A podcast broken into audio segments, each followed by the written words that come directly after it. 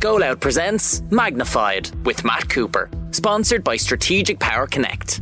Renewable energy designed to suit your business needs. Visit strategicpower.co forward slash connect. Go loud. Sounds better with us.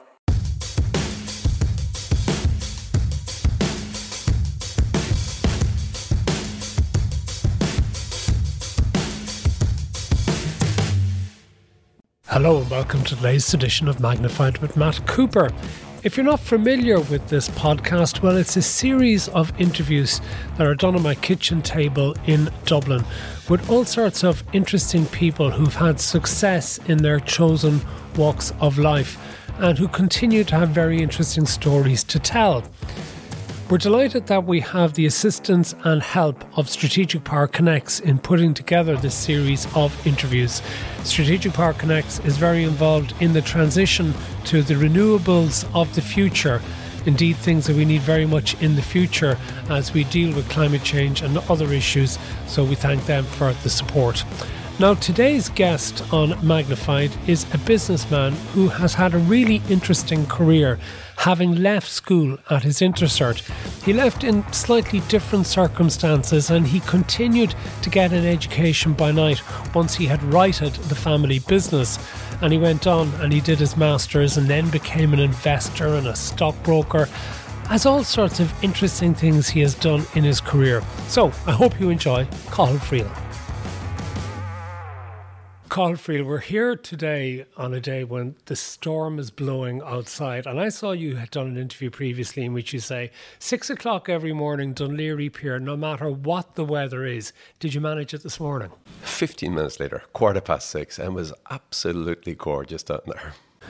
It wasn't stormy like that. Oh, it was blowing like hell, but the rain had stopped. Yeah, it was actually really, really nice. It was now in the winter, it's the East Pier because the lights are off in the West Pier. So West Pier, summertime, go right down to the very end.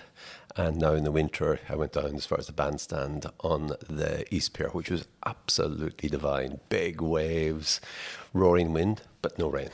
And part of Donegal you're from, is that also by the sea? Absolutely West Donegal, pretty close to the sea. So is that an important thing for you to have to have that connection each day with the water? Actually, that's a good point. Um, yes and no. And that this, uh, I'd lived in Blackrock, Monkstown for about 10 years. I'd never gone down to the seafront. It's quite funny. I had young kids, moved there 2003, 2004. And then suddenly, after, say about nine, 10 years, I discovered 300 yards down below the house, there was a seafront. And it's quite funny, you know, you have young kids and you just get busy. And now it's a big part of my life. I'd never leave it. I just decided, wow, could never leave that seafront ever again. You had 10 years before you realized where you were. I feel so bad. Or, or I lived there 10 years to realize that it could take me five minutes walk from our house down on to the lower road over the, there's a bridge walkway across the Dart line, and hey presto, you're on Brighton Terrace. You're right on the seafront, so it's absolutely gorgeous down there. We're going to talk about your businesses and life sciences, in particularly, and your career as an entrepreneur. And it is, I think, something that will be important to talk about as well about the whole development of small Irish businesses, which is something that you're very involved in. But I want to go back to the start of your business career, which came when you were still an intercert student. And I say intercert because we're of a similar age. It was before the junior cert came along. And family circumstances meant that you didn't go on to do the leaving cert and took over the family business. What was the family business?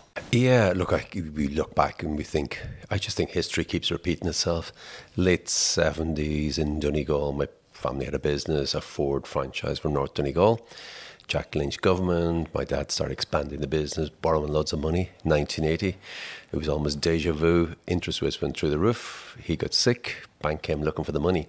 So I had to leave school, or with hindsight, uh, yeah, there was no other choice. Somebody had to leave school and sort the bank out. Why you, given that you're one of a big family and you were one of the younger ones, weren't you? Yeah, or kind of middle, three younger, what's that, five, six older than me it was kind of just wrong place, wrong time, or with hindsight looking back, right place. Hang on, maybe did they identify you and say, well, Cathal's the one who's got the business smarts? Possibly, but probably more simpler, being frank. I think my dad had a crack at the oldest son many years earlier, and he went on to university and refused to come back. There was another brother a couple years older than me, had a shot at him as well, and he turned out, I think, basically when the, the, trouble started with the bank and his health.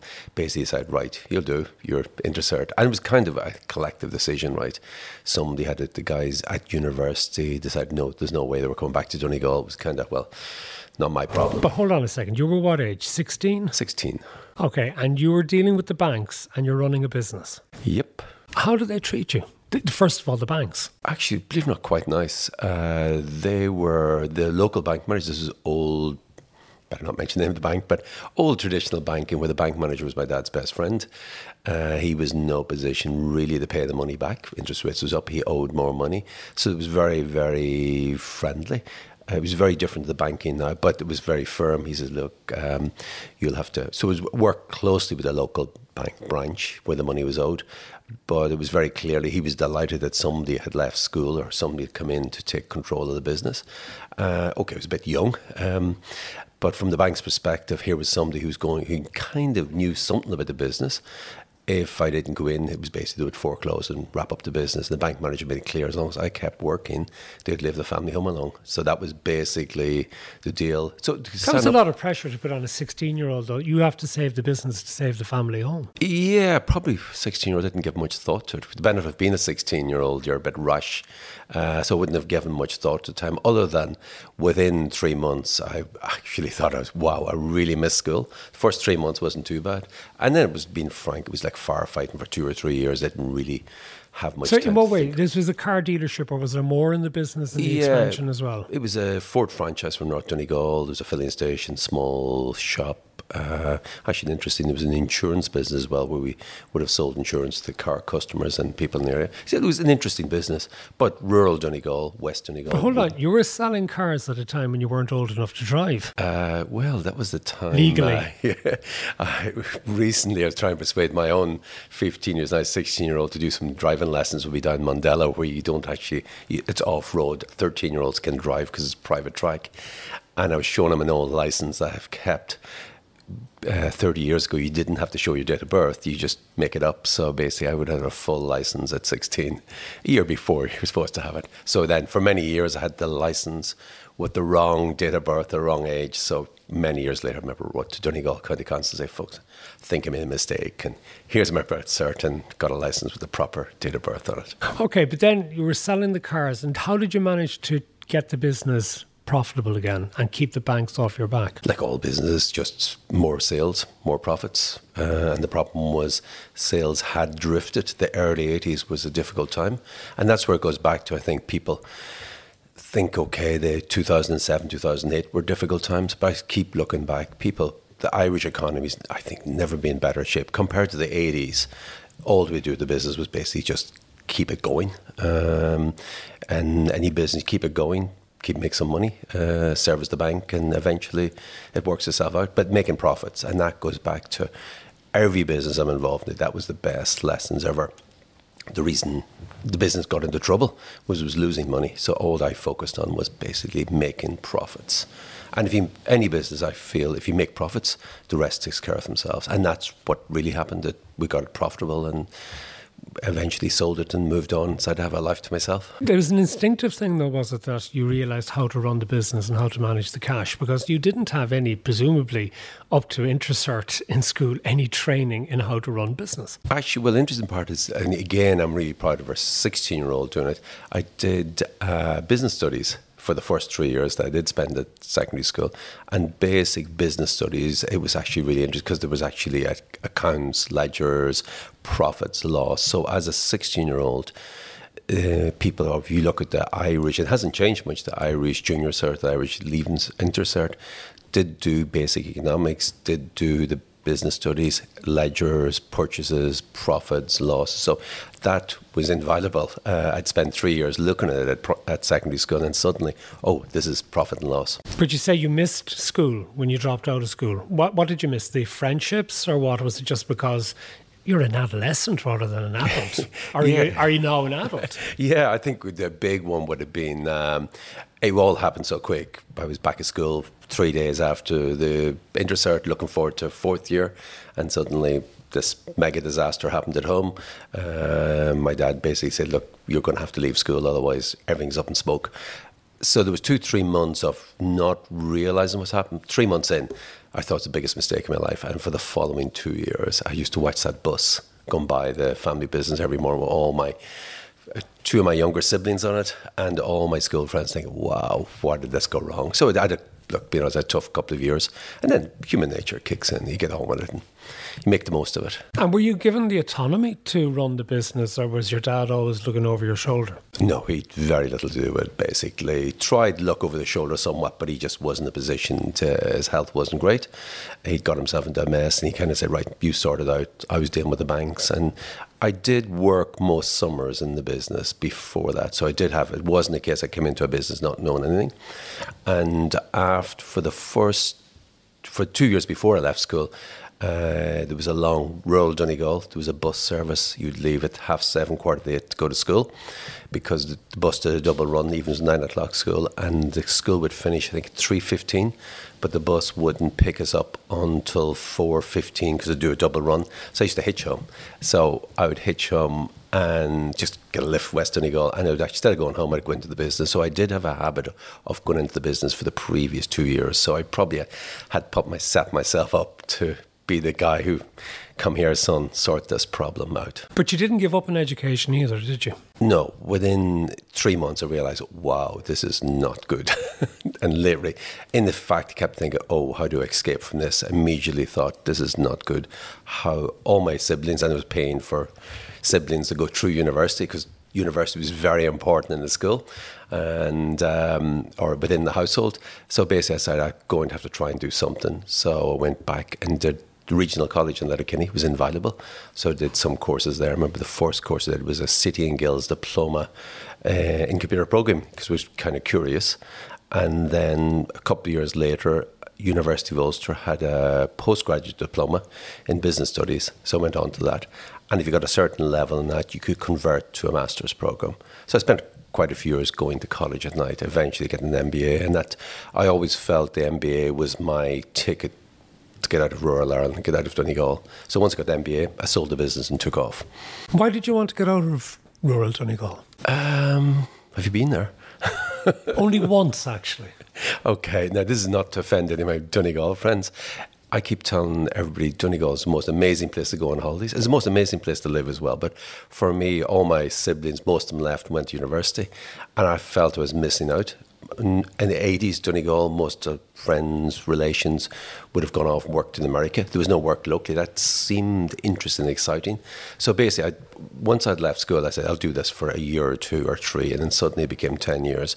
But I always had the plan that, yes, once I sorted the family issues out, got the business stabilized, paid back the debt, give my family some money, I would take off enjoy a year off. So I always had this thing in my head I'm taking a year off to make up for not going to university. Because I always said people going to university, you've got two, three months off every summer. Yeah, but what age were you when you went backpacking? I was slightly older backpacker, actually. You were a lot older yeah. backpacker, in fairness. Most backpackers are in the 20s, so it was eventually, I was, I'd been 31 before I eventually sold the business in 96. And it took off a year, took a year to wrap it up and took off in Easter Monday 97. I started to go traveling east. I went backpacking through Asia and came back Good Friday 98. And I had this plan I'd come back to the Belfast or Dublin. And with hindsight, I keep uh, scratch myself. I was lucky. It was toss a coin and end up coming back to Dublin, not knowing a soul in the world in Dublin. But before we get to that, is it true that at one stage you spent months driving a truck around Africa? Yeah, part of the year off was basically I decided to do one of these overland trips, three weeks. You would have seen them advertised many years ago in the Sunday Times. You'd go trips, you spend three weeks in a truck or four weeks or some even three months. So I went on this one was basically Zimbabwe, Botswana and Namibia three week. First week in the truck, the driver jumped out and broke his leg and I kept thinking, hmm, And we were told, time to go home. Holiday's over. And it was a truck full of 25 backpackers, including myself. And while in Donegal, to occupy myself, I always need to occupy. I used to do a lot of work with the, a place called Gartan Outdoor Education Centre, which did a lot of work with probation service kids. And uh, I had a license called the H1 Limited that allowed me to drive um, a large minibus with 33 kids. So it was basically H1 Limited. And I showed the truck driver, I said, listen, I could drive this thing. So basically, uh, the company let me drive the truck for three weeks. It was great fun. And Asia, what did you get out of the trip though at that age? I mean, is it better, do you think, to do a trip slightly older than to have done it straight out of school or college? I think it depends. For me, as an early 30 year old, I've loads of people knew me said the Cathal Friel who left. It was kind of weird. There was a few people I knew, particularly there was a particular ex-girlfriend and who stayed friendly for years later, and unfortunately she died some years ago. But she said there's two Cathal Friels, the one before the year off and the one after. And I keep even telling my own kids, who's now I've got two teenage boys, a 13 year old and a 16 year old, who are meeting their first girls and everything else. The huge change that year off took was that I was totally on my own. Uh, stayed in backpacking hotels, youth hostels, because that's where there was much better fun. You'd meet people. I did have a few quid occasionally. I stayed in a nice hotel. And I travelled literally, did the round the world trip. But anytime I stayed in a hotel, I'd meet absolutely nobody, the catering staff. But if you stayed in the backpackers' hostels, you'd come in and sit down. There was loads of people milling around, and every day, everybody wanted to meet people. So when I came back from the year off, I had this idea, and some work colleagues really annoyed with me. I'd go into an empty room or into a room full of people and I just pop my hand out and shake. I can actually speak to strangers. Whereas before I took the year off, I'd been quite shy and reticent and engaging. But having come back from the year off, I just have this thing. Some of my friends in Merrion stockbrokers used to tease me, "Wow, Cathal, you love going into a, let's say a networking room."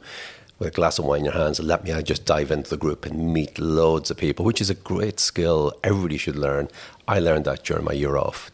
But had you not learned it though when you were a salesman for the car for the cars in the showroom? No, I think because that's kind of one on one. I think to answer the biggest change I found during the year off, you would actually get out and you'd be staying in bunk beds, and some days you'd arrive into a strange youth hostel and you could settle in a corner and read a book, as so many people do. Or I discovered after six, nine months, hey, that's no fun.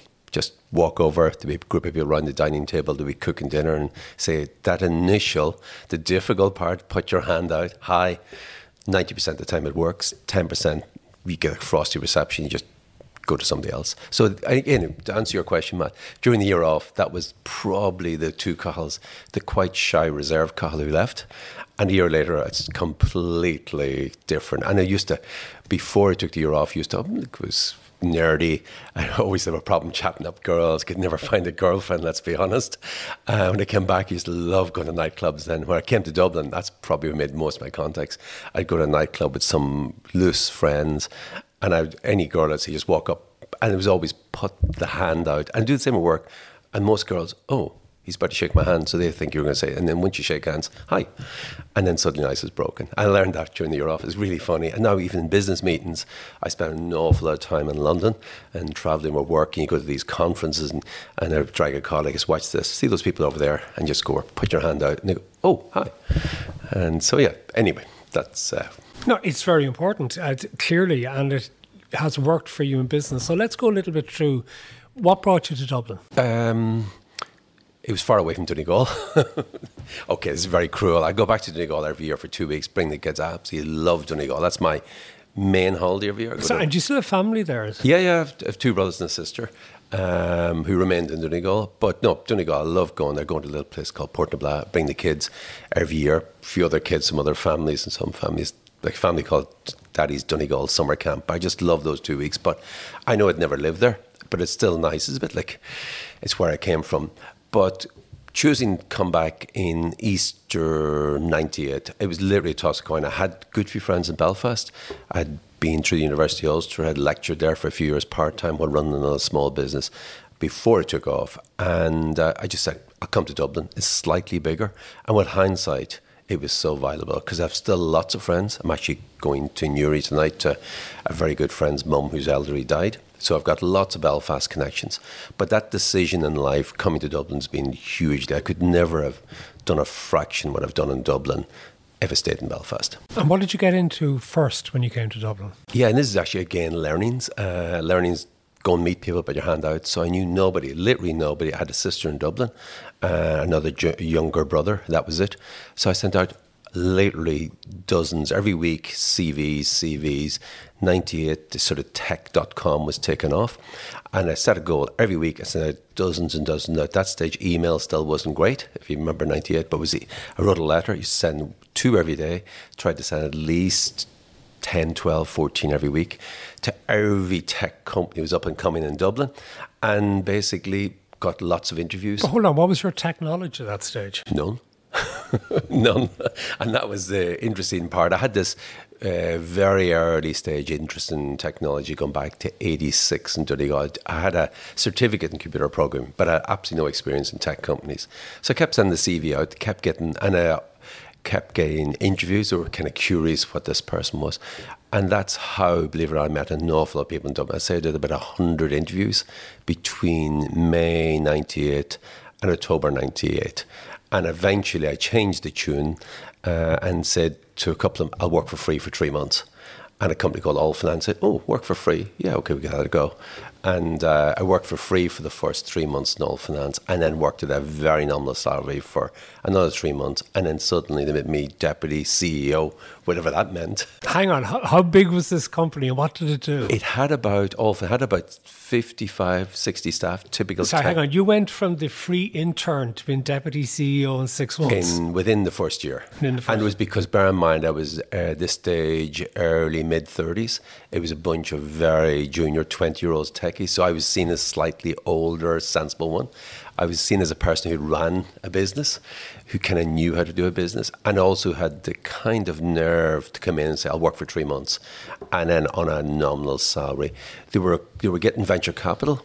Um, and the VC, there was a, an amazing row between was dual CEO, and you know dual CEOs rarely work. So the dual CEO, they were best friends. They'd fallen out, and I was brought in really as the middleman to deal with the staff. And bear in mind, I had spent the previous ten years managing at a peak in Donegal with 60, 70 staff. So managing staff, probably was what I learned early age is really valuable. So the reason within two, three, four months in that company, Allfinanz, this dual CEOs who were at war with each other realized, hang on, this guy knows how to put out fires, deal with staff. So that's why within October 98, they made me deputy CEO in October 99. And it was great fun for a year. I decided after a year I would move again. Why? Um, the dual CEOs were going to go to court. and I thought, okay, here comes trouble. I think I'll exit.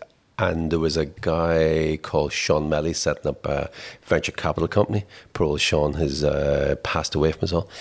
And I'd met him again. This is important bit meeting people arriving in Dublin, Easter 98, there was a thing called First Tuesday and Wireless Wednesday. So, in addition to doing about 100 interviews and meeting all the techie people in Dublin just by writing letters, I used to go to all of the First Tuesdays, Wireless Wednesday. I met a lot of people. And that's where I think anybody starting out their career, go out there, put yourselves around, raise your profile, meet people. And Dublin's, but actually, Dublin, you can do it in any city in the world. Go to a lot of uh, evening events. Yeah, but do you need to have a certain type of personality to do that? outgoing.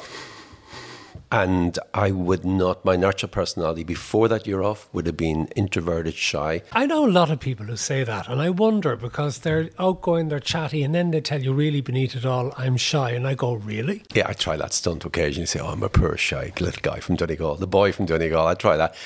Yes and no. I, I think it's a skill, and anybody in business, and look, anybody, any career, I think it should be taught. Is just put yourself out. Like I'm so, for example, here, my 16 year old is just in transition year, uh, and he's like getting on okay. And transition, you have to get these two weeks work experience, and he knows daddy and mommy will try. And he says, "No, daddy, don't you dare! I'll get it." And a few weeks ago, I got this WhatsApp. Look, daddy, got a job. So juice, he's like me. He'd heard he sent out dozens and dozens of emails didn't say who he was. And um, can I mention the name of the company? Maybe, maybe not. Yeah, okay, TUI, the travel agent in Dublin, because my son does speak fluent. So yeah, Ryan, of course, come in. We can have your work experience. So he was so happy to get his this week, windy day. He's just gone into TUI to do his first week work experience. But that was a skill he has learned. I'm so happy. Transition year t- taught him, he sent out dozens of emails, most of them blank, blank, blank, and then suddenly one of them came back. Narayan, of course you will. You can come in. You have German.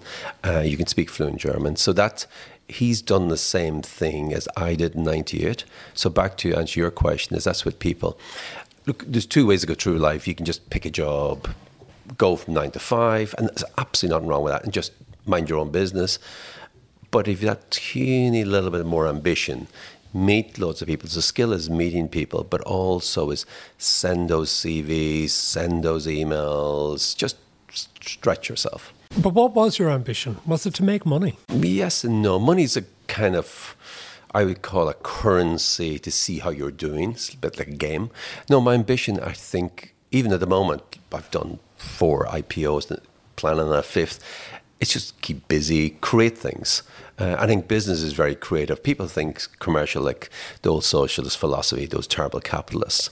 But creating companies is mad fun. Uh, I think it's great fun. And like my wife gives out to me quite often. She says, "Oh, you, you treat your kid, your company as kids." I did come from a family of ten in Donegal. I have three amazing kids. I love them. Uh, but each company I created, I've created four small public companies. One of them got very big, became a billion and a half before it got bought. Uh, but each one feels like a child. Some of these public companies, some of them, like our kids, grow faster, or bigger than others, and some of them chug along very nicely okay, and enjoy but can life. you can you get emotionally involved and start treating them like children? The reason I ask that is that one of the companies that you had an involvement with, and I'm jumping a little bit forward here, was Fastnet. And you did admit that you could have actually sold it for a good price and you delayed and you didn't, and the value fell away. Is that because you treated it like a child that you couldn't cut it loose? That is a good question. Yes, yeah, sometimes kids maybe need a firm hand and maybe they're going out to a nightclub and you say don't go out. So yeah Fastnet took off. There was an opportunity to sell it and we i think we thought we could have got more. And then suddenly oil price collapsed. People forget like history i keep saying history repeats oil had gone between 2011 and 2012 from about 35 40 dollars peaked at one one 126 dollars a barrel in late uh, 2012 went through the roof Fast was out public, and that's a perfect time for small cap. And then suddenly, people also forget it dropped. 2013 for six months, it went from that peak to $25 in nine months. So that meant small cap oil and gas, oil and gas companies were in trouble. And you hadn't sold, you'd left that a little sold. bit too late.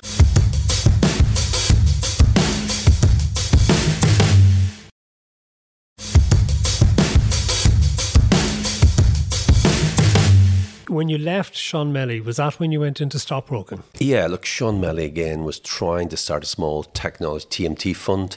That would have been 99, 2000. He basically had met him through the circuit. He saw what it was doing in Allfinanz. All Finance had a very high profile in 97, 98, and there was the deputy CEO, the guy from Donegal. So, what exactly did Allfinanz do? Uh, actually, it was very innovative. It did automated underwriting, mainly into North America. The North American insurance market was just opening up, so it did an automated underwriting. People could type in in the bank and they'd get an automated underwriting policy. Okay. So anyway, with Sean Melly, you did work with him and then you went for stockbroking. Yeah, I worked with Sean for a year and a half to try and raise a fund. And then you had the dot com bust, or whatever we call it, early 2000. The Microsoft was referred to the EU Commission and raising a fund was going to be very difficult.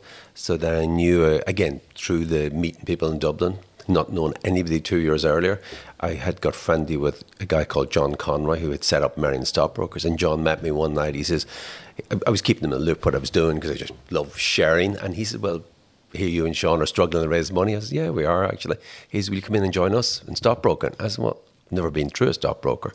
He said, Well, look, give it a go. I came in and uh, again, because he says, well, look, you've reinvented yourself. He was very open from the Donegal story as a software person. You're very involved in the software scene. Merrion wants to target that technology sector to come in and do deals. So I came in and uh, helped run the corporate finance side. Corporate finance side of a stockbroker where you do deals, you advise companies, you buy and sell them, you do fundraise. Whereas the other half of stockbroking is where it's a Chinese wall where people buy and sell shares. And how much did you enjoy the corporate finance? Because you only did it for how long? Four years, was it? Oh, a bit more. 2001 to, uh, we sold Merrion, five years. I loved Merrion. Oh, it was such a fun, because that was time. It was a small, we were pushing up against Davys, Goodbody's, NCB, pushing against everybody, creating the space for the, and yeah, it was good fun. Uh, it got bought in December, and there's good history part of the reason I was leaving Allfinanz, there was a, a push to sell it as well, and it eventually got sold for 55 million. So I always think, and I'd sold the family, but I always think it's a nice bookend you leave and sell it. Always leave things in good shape. Uh, so Merrion got bought December 2005. I stayed around for the first year and a half at Earnout, and I left to set up Raglan Capital. I thought I'd take some of the corporate finance team, and I always hankered to run my own shop again. So that was 97. But for the first six months, 2007. Two, sorry, uh, 2007. And it was great fun because Merrion had been sold and they're doing their own. So in the mornings for six months, I'd go into Merrion and help run the corporate finance business. And irony of irony was that there was a deal. I just bought an EMAP which I'd built a close relationship. I within Merrion, I'd built a little franchise of buying and sell regional newspapers, regional radio stations, and bigger ones. And I'd landed a deal in Merrion in February. You'll probably remember these dates. February 2007. I'd been friendly with uh, the head of EMAP UK. We he gave us the mandate in Merrion to sell uh, EMAP Ireland, which was DFM, FM 104, and Highland Radio. So I did a deal with John Conway. Then when I said I was leaving, EMAP said, "Oh, we'll take the deal with you." I said, "No, no, no, we'll get sued. I can't." So I did a deal with Merrion and EMAP that I'd do the mornings in Merrion, and I'd run the trade sale of EMAP Ireland, which included the three stations, and I'd go in and work in Raglan in the afternoon. So we set up Raglan, and it was profitable from day one. You got, if I remember correctly, a very, very large price for EMAP. Absolutely, 200 million CASH.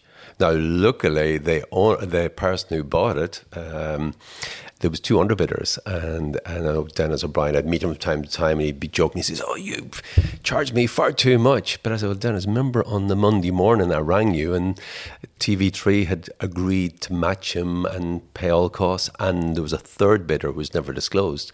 Uh, so yeah, it was just look the height of insanity, 2007. Uh, and the irony, of course, is that EMAP itself ended up being bought by Bauer, which in the last couple of years bought out Dennis O'Brien and has taken ownership of Today FM yeah, again. Exactly. And look, 2007, that was the value of the business because the beauty about it, sometimes you sell a business and there's no underbidders. But that case, there was two mad, interested underbidders and that was probably the zenith, the peak of media assets in Ireland and worldwide. TV3 was probably very lucky, Doughty Hanson, the owner, because if they had bought the business at the time, they probably would have gone bust. Well, I wouldn't say bust, but it was. But they came close enough as it was anyway. Yeah, the, on their own. The I presume they would have put in more cash or done something, but they were very keen. Uh, I'll never forget. Uh, they rang up on the Monday morning when the deal was announced over the weekend and say, "Look, we'll match uh, the bidder and we'll pay all his costs." And to walk away. And there was a third bidder said the exact same. So I had the pleasure of ringing uh, Mr. Dennis O'Brien Monday morning and say, Dennis, I know the deal's done, but you do know there's two underbidders and one of them wants to pay you all costs and pay you a certain sum of money to go away. So years later, when I'd meet Dennis, occasionally he'd joke and he'd say, Look at he robbed me. I said, No, Dennis, remember the phone call. Luckily, there was, there was underbidders. And as an agent rather than a principal, did you get fun out of doing those type of deals? Oh, yes. and that's like, I think what gets me out of bed in the morning. My wife says attention span of a gnat. Yeah, but hang on, there is a difference though in advising and doing the sale on behalf of others than there is to doing it for yourself, though, isn't there? I mean, you're not you're not invested in that particular transaction. It's close, actually. Uh, invest or corporate finance, the American version is called investment banking. You're advising people to do the deal. So one thing is close to doing the deal is actually advising. So there's there's a good fee. There's no thing called no phone, no fee.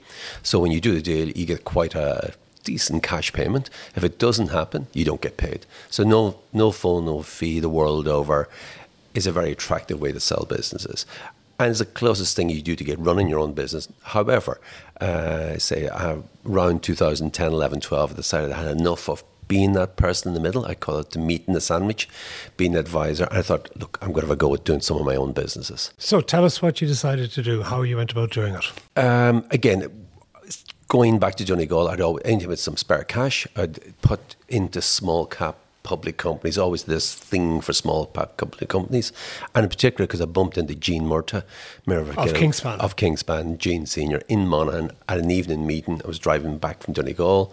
He was had an investor meeting in I forget the name of the hotel. He was doing an IPO. And it was 89. I remember buying a small amount of shares in his IPO, and every year this share would double, would double. And even the present day, Kingspan, I still have some of my original IPO shares. Every year or two, I sell some off, I sell some off. Kingspan has gone up almost 50x since his IPO. So that I got my taste of small cap public companies. Now, you have to be very careful. Some don't work, but a lot of small cap public companies do work. And basically, in I decided I'd helped guys called Cove Energy in 2009. Was, we needed some money for an office, so we subbed out an office. And Cove IPO'd at 2p, or it was sitting on AIM, market cap half a million. And then within a very short period of time, they found gas in Mozambique and it took off like a rocket. So they sold out in 2012. I was their advisor, and the advisor in this case, I was only if I didn't get much. So the guys behind said, look, we really want you to help do it again. Stop all this corporate finance work and we'll help you. So we set up Fastnet. And that was where I was the, the chairman, the co founder, and drove that, listed in AIM. I'd say we had a good run. We got it to 100 million, took the share price from 6p to 36p in 18 months. Oil price collapsed, and I said, wow, you have to move. The thing about small cap, you've got to move really quickly. So when oil price collapsed and fast, and I said, what looks and smells close to the risk economic profile of a small oil discovery company, pharmaceuticals. So that's where I set up for Amryt. Took the remaining cash was in Fastnet, asked the shareholders for approval, and we changed the name and found a really two brilliant guys to come in and help build the company. But you tend to buy existing companies, is it, rather than try to start things from scratch? Absolutely, hugely important. And that I probably learned from trying to fix the family business in Donegal. It took about 10 years. And I'd seen different people over the years do it much quicker.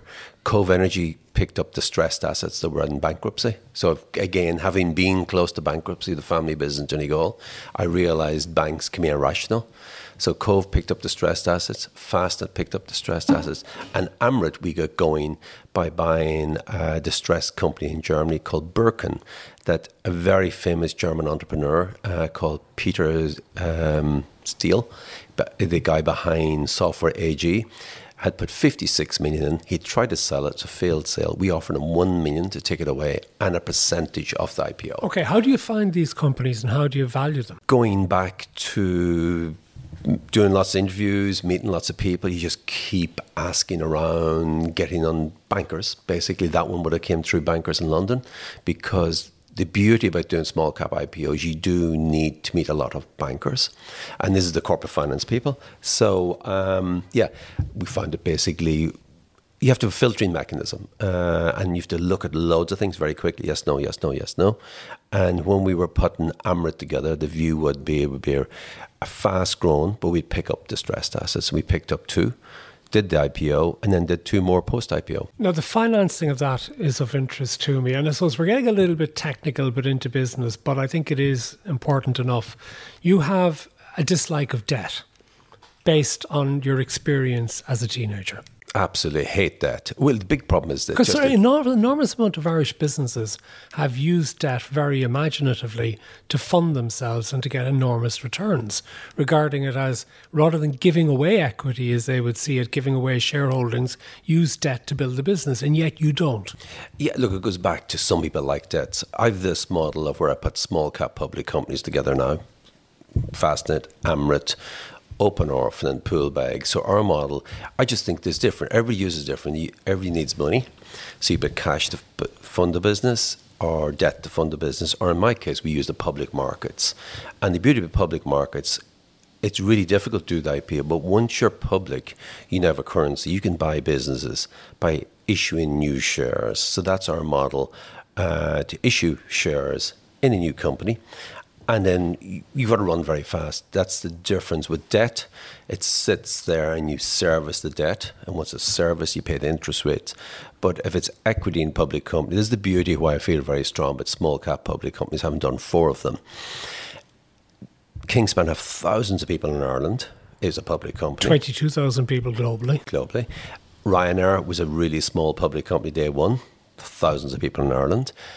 Paddy Power now Flutter, thousands of people in Ireland. Those three would never have stayed in Ireland if they hadn't been public. the reason it's public, you never have to sell the company. Okay, most of our public companies, at some stage, we try and sell them. But a lot of public companies, for instance, Kingspan, Flutter, CRH, um, never have to sell because shareholders want to cash out. They can. So it's, it's a mechanism for them to sell the shares to someone else without the control of the company Precisely. changing. Okay, so you did Amryt and you brought that to the market. Did you make a lot of money personally out of it? A bit. Uh, what in I would word, say. In other words, uh, yes. Yeah, a reasonable amount. But then I don't, what I do, I try and roll it into the next investment.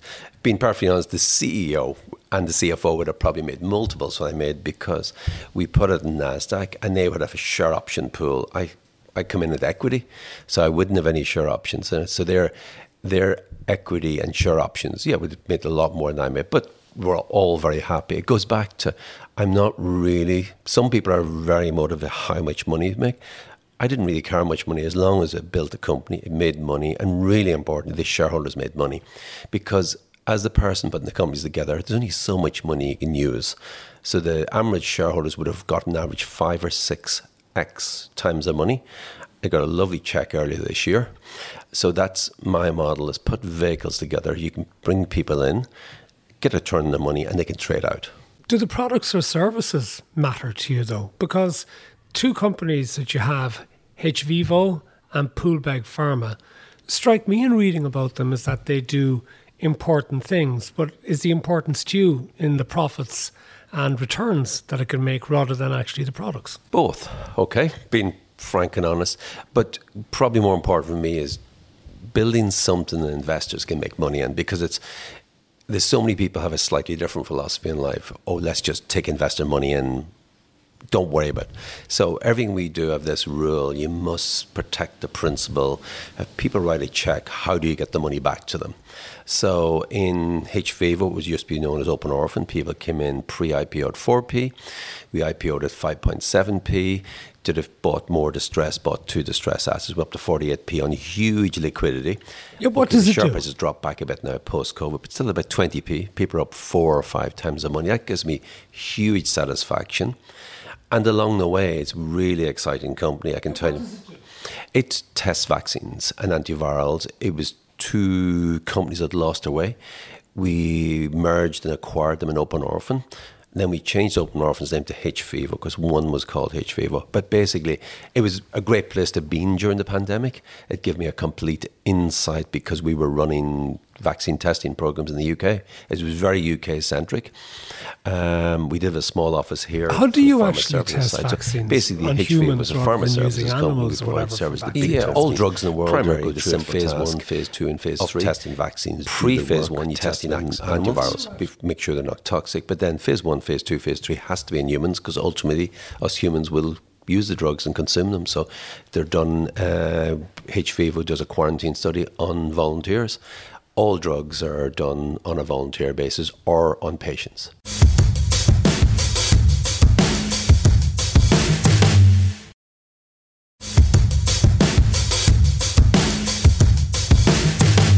How does it work? hVIVO, very simply, we bring people into a quarantine facility in London um, and they're inoculated four weeks beforehand, half them with a placebo, half them with a vaccine. We bring them into our quarantine centre, which is almost like a private hotel room. It's sealed, there's no external viruses come in.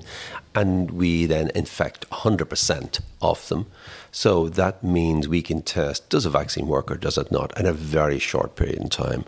We all know that traditional Pfizer, AstraZeneca had to go all around the world, do 150, 200,000 people to test did the drug work. This way, very small number. It's called a phase 2A. But again, it's not. There's no magic to it. It happens across the industry all the time. And you do this on a contract basis for the manufacturers. They just, yeah, exactly. And within hVIVO, they had a biotech arm as well. They were developing their own drugs. So we spun that off um, two years ago because you can't have pharma services and the biotech because pharma services customers are big pharma companies, and it actually had this biotech arm which would be seen to compete with its customers. So that's where Poolbeg, we spun that out two years ago.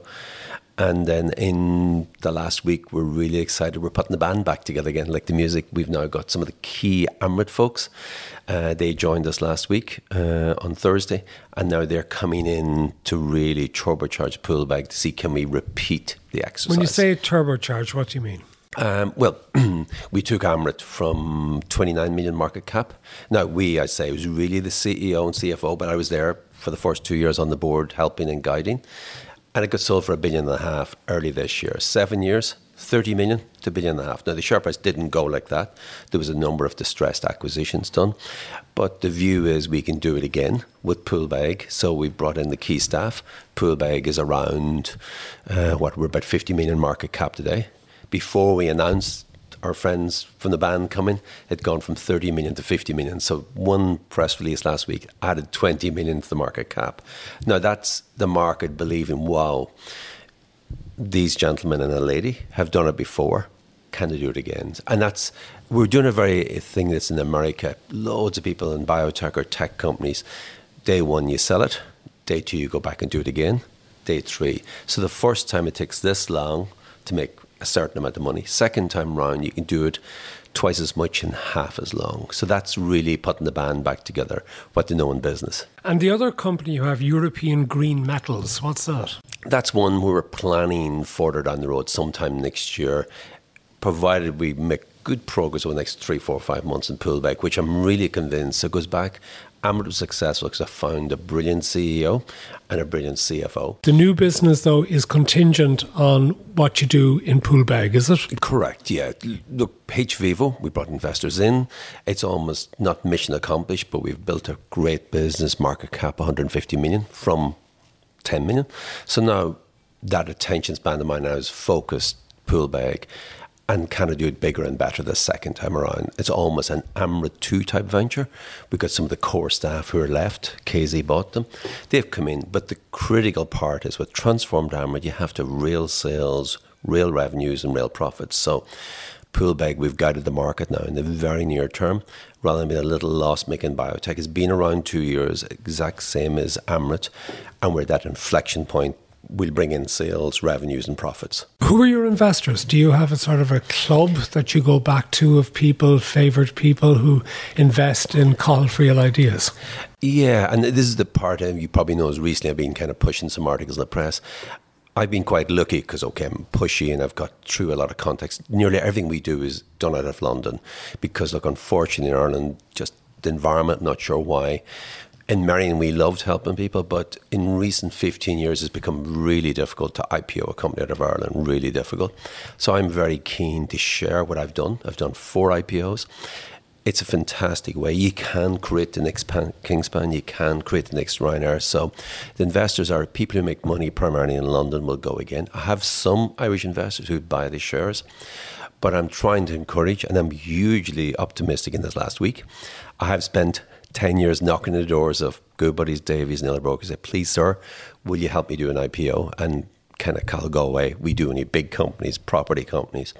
Last Thursday, Davys invited myself, the CEO of Poolbeg, the CEO of hVIVO in as an experiment. I think it's the first time we've done it in years. And I think they were surprised 65 very high net worths turned up to hear the story. So I think the model in Ireland is small cap IPOs is part of the mix. Yes, there needs to be property. Yes, there needs to be multinationals, but small cap IPOs can really grow fast. See, I'd imagine there are a lot of people who are listening to this, or a lot of people who are involved in public debate, who just see the stock market as a sort of an upmarket casino. That this is where wealthy people gamble and speculate on making money through businesses. But that is a rather limited way of looking at it, isn't it? And misses the potential for the stock market in Ireland to actually provide the capital to build the businesses that you said, and particularly so that we're not always dependent on foreign investment into the country. Exactly. So I think, look, we've, you look, I heard uh, our friend that had this uh, Enterprise Ireland, Mr. Shannon, say during his tenure he had 150,000 FDI jobs. It doubled to 300,000 during his tenure, which is amazing. FDI is very, very mobile. Uh, it comes, it goes. We've had a fantastic 30, 40 years. I just think there needs to be another piece in the economy. And it was look in the 40s, 50s. There's always been IPOs in Ireland. There's been a dearth of them for 15 years. So I just think it's a piece. And the beauty about it is when you create them, you can grow really fast. On the back of that article, I had dozens of businesses around the country. I put an article in the Irish Times opinion piece saying this is why there should be more IPOs. Saying, look, we'd love to IPO. We don't want to sell our business. We're the fourth generation or some third generation. So public companies allows you to take some money off the table and never really start the firing clock on selling. If you take private equity or venture capital, their funds, the minute you take in PE or venture capital, you've fired the starting gun on selling your business because they need their money back. Whereas public markets, it's just another way of growing very long term. And I would disagree in the casino piece. Everyone has a pension, the world has a pension at least 50, 60, 70% of every pension in the world is public stocks because property goes so much, government bonds go so much, but traditionally for about 100 years, shares do over a 10 year period grow better than any other asset class. But does the government and the state care enough, other than actually managing to get money for itself through the sale of bank shares? Or getting the stamp duty on share transactions. Do you think does the state understand the importance, or even if it does understand, want to do anything about it for fear of a populist reaction against any support for stock markets? That's a good point, but my view is it's a piece that probably the people more importantly, I think it'll happen. Obama once said, never waste a good crisis. The stockbrokers in Ireland, being honest, had no interest in doing small cap IPOs because they made so much money the last 15 years doing green property, the big property ones, but then suddenly they realised they go. Kingspan, there's National Teeth, now, oh, it's leaving, going to the States. But finally, I think the stockbrokers, and that's why Davys invited us in last week after 10 years of knocking to present two small companies to their high net worth investors. So I think it's not the government. We always, as a country, government must fix this, government fix that. I'll come back to an idea how I think the government could transform the economy about property. But I think no, the way to transform small cap IPOs is there is layoffs in both stockbrokers. There's two remaining ones, Goodbody's and Davys.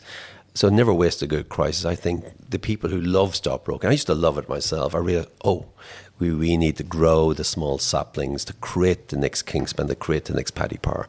And that, I think, is happening. We don't have to expect the government to bail out the public markets. Okay, when we finish this, I'm going to give you as a parting gift a copy of my new book, Who Really Owns Ireland. So that gives me the opportunity to ask you, what is your idea for developing the economy through property? Okay, I think uh, we're always, as an economy, really lucky. We're a small island off another island of mainland Europe everything's going right. There's low there's low unemployment. There's one big elephant in the room: property, and I think overnight uh, the property bubble or the property issue could be solved by literally. If I look around here, low rise. Dublin as a city, I spend two days a week in London because that's where we do all our public company work. I just think whoever the next government's coming in, and even huge surprise seeing Johnny Ronan appreciate Mary Lou turning up to open Salesforce Tower. I think the next government, whoever they're going to be, in one fell swoop, double the housing limit. Wherever it says four stories, as we have here in in Leinster Square, if you're building, it goes eight.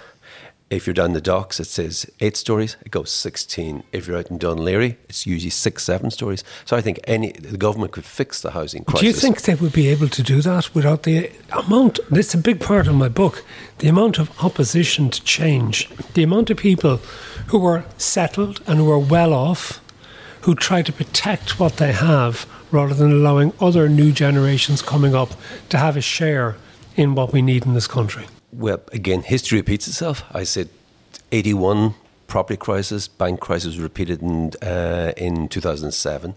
When's the last time we had the same huge problem? In the late 48, 49, 50s, the cities in Ireland were tenements. There were sewers running down the streets. Between 1950 and 58, the kind of government of national unity doubled the housing stock. If you think, if we drive around Clontarf, Rialto, all those semi detached white washed houses with a little bit of red brick around the windows, built 53, 54, 55, 56. So the government then could double the housing stock within this country, one fell swoop, double. And I, I'm convinced where it's going, I think Johnny Ronan's pointing to the future. The next government is inevitability. Sinn Féin's going to be there. You and me and happy middle class people will not vote for Sinn Féin. Sinn Féin want to stay in power at least two terms. They're the people who are going to say, well, Matt, you'll never vote for me, so you, I'm going to allow eight stories in your back garden. And that's, I think, what's going to happen. Double the, and it's literally one stroke of the planning laws. The government says we have a national crisis, and it's approaching crisis. Our kids need jobs, our nieces and nephews need jobs, or sorry, jobs, houses. They can't even rent. And literally, if you go down to the docks, if you double, even Smithfield, there was a big argument last week. I thought it was ridiculous. There was something, it was seven stories was too high in Smithfield. That's a scandal. It should be 25 stories in Smithfield. We just need to raise the height all around the country, and the housing crisis is over. But middle class parties, Fianna Fáil, Fine Gael, could never do that because their followers would never let them. But there's other parties, and I think other parties are beginning to sound this pivot. And I think, remind me in a year's time, I think the fact that Johnny Ronan said thank you, and he used the word in yesterday's paper for her an enlightened view to property. That Salesforce Tower 26 stories was a good idea. Except it's not going to get to 26 stories because it's built now at 13. It was limited. By the way, nobody knows what way I vote. I have to tell you, that's a big thing. Not even my wife or children know which way I actually vote. I think I might have, if anyone ever did know what way I voted at times, I think it might surprise them, but I'll leave it at that. But I'm just interested. Do you think so that even if Sinn Féin comes to power, that you as a business person could not vote for them? Uh, what I would say, likewise, nobody knows how I ever vote, even my kids. I encourage them, our 16 year old, you must go and vote. My view is I have a lot of northern connections. If you ask any Northern Irish business, particularly a good, strong DUP business person, they say there's only one party in Northern Ireland at council level and assembly. That's Sinn Féin. They're seen as the most pro business party in, believe it or not, people. They say the DUP are too busy fighting among themselves. The SDLP have no interest. The UUP have no interest. So, in Northern Ireland, believe it or not, I know it doesn't sound good, I am not pro Sinn Féin. I won't be voting for Sinn Féin. But my view is never waste a good crisis, as Obama says. There's a monster crisis. And I think Sinn Féin view they want two or three terms in power. They're after your daughter's vote, my son and my daughter's vote, and what they'll do is, and I'm no, I don't know. I'm only don't know. I just think that thing. When did anybody in Dublin think the head of Sinn Féin would be down at the opening of Salesforce Tower saying that's a great thing? But why wouldn't you vote for Sinn Féin? That's a good question. I don't know. If I voted for them, I wouldn't tell you. But anyway, what I would say is, uh, my view is that democracy is a great thing, proportional representation. If they get into power, there's going, they're not going to be. There's going to be other. The beauty, but here's the one thing: what two countries in the world do not have PR? UK and America, what two countries have these nasty populists? The Tories have gone wonky, the Trumps have gone wonky. The great thing about Europe and most of our coalition, so if, if Sinn Féin get in, they'll have a coalition party. And I don't see them going crazy because if they go crazy, it's one term in power. They don't intend, I don't think as a party, they're planning to be one term in power. Yeah, unfortunately, I would say, unfortunately, Central and Eastern Europe may have proportional representation, but they're having their issues a bit like the UK and the US at the moment as well, particularly with populism. But that brings me to my final question for you that if we don't sort out our housing crisis here in Ireland, a housing crisis which is giving a lot of the younger generations, making them really, really dissatisfied and angry, which is causing all sorts of just practical problems, such as, for example, we now don't have enough teachers in places like Dublin because they can't afford to buy or rent in Dublin like they would have been able to in previous generations. It's reflecting recruitment to the Gardaí. It's in fact it's affecting inward investment as well. If you don't, what type of country are we going to have if we don't sort out the housing problem? But Matt, I think you've already said the answer. The beauty about a democracy, you kick out the boys and girls in power. And look, being frank, look, the boys and girl power, they've created this crisis. We've had a terrible crisis. 2007, 2008, the world was bankrupt. So many of our friends and relations were out of jobs. We got through it this is a blip. The, uh, look, literally, and, and trust me, I, I, just think the housing crisis in 1950 we doubled the housing stock between 50 and 50. I drive around the country. We just need to double the housing stock. A small anecdote at the height of COVID, I had a friend who had two apartments, rented them all his life, and I met him for a coffee in September 2020. He said, Won't believe it, Cathal. My apartment's lying empty. He's even the homeless won't move into it. It's the first, and that was because 50,000 Google, Facebook people went abroad. That was literally, you couldn't give apartments away in Dublin for six months during COVID, nine months, because a lot of the kids went abroad. Create 200,000 units through the country. Housing crisis is over. And that's where I just think the current boys and girls in power is a democracy the people are starting to vote. Just hang on, and it is on every door. So I, am really optimistic. Democracy can solve problems. Yes, Eastern Europe, you get these people who try and take away democracy. Look, our friends in Hungary, he's trying to destroy democracy. Our friends in Poland did it, and got, so I think the beauty about democracy, a government will be elected, hopefully, in the next 12 months, and they'll say, right, the biggest, look, the country's in great shape there's low unemployment. There's loads of jobs. Yes, there's a bit of a pullback at the minute. That's no harm in the tech sector because it's a big bubble. You want to soften it. We had that. So I'd be really optimistic in the next 12, 18 months. Some government is going to, and the simple one is just basically double the height. You'll be pissed off. I might be pissed off if there's a eight story tower behind my house, but my kids will love it because they'll say, oh, I've got a place I can rent, I've got a place to live, and that's the happy ever after Ireland. Fix the housing crisis, and a little island off an island off mainland Europe is a pretty cool place to spend the rest of our lives. Cathal Friel, thank you so much for joining us here on Magnified. And that's it for today's Magnified with Matt Cooper. There are plenty more in this series, so we hope you get an opportunity to listen to the new ones as they become available. Or if you're not familiar with the old ones, well, they're all there as well, wherever it is you get your podcasts, Magnified with Matt Cooper on Apple, Spotify, or indeed the Go Loud app. And again, thanks to Strategic Power Connects for its assistance and help in putting this podcast up on your platform. Until the next time, from me, Matt Cooper, thank you for listening. Go Loud presents Magnified with Matt Cooper, sponsored by Strategic Power Connect. Renewable energy designed to suit your business needs. Visit strategicpower.co forward slash connect. Go Loud. Sounds better with us.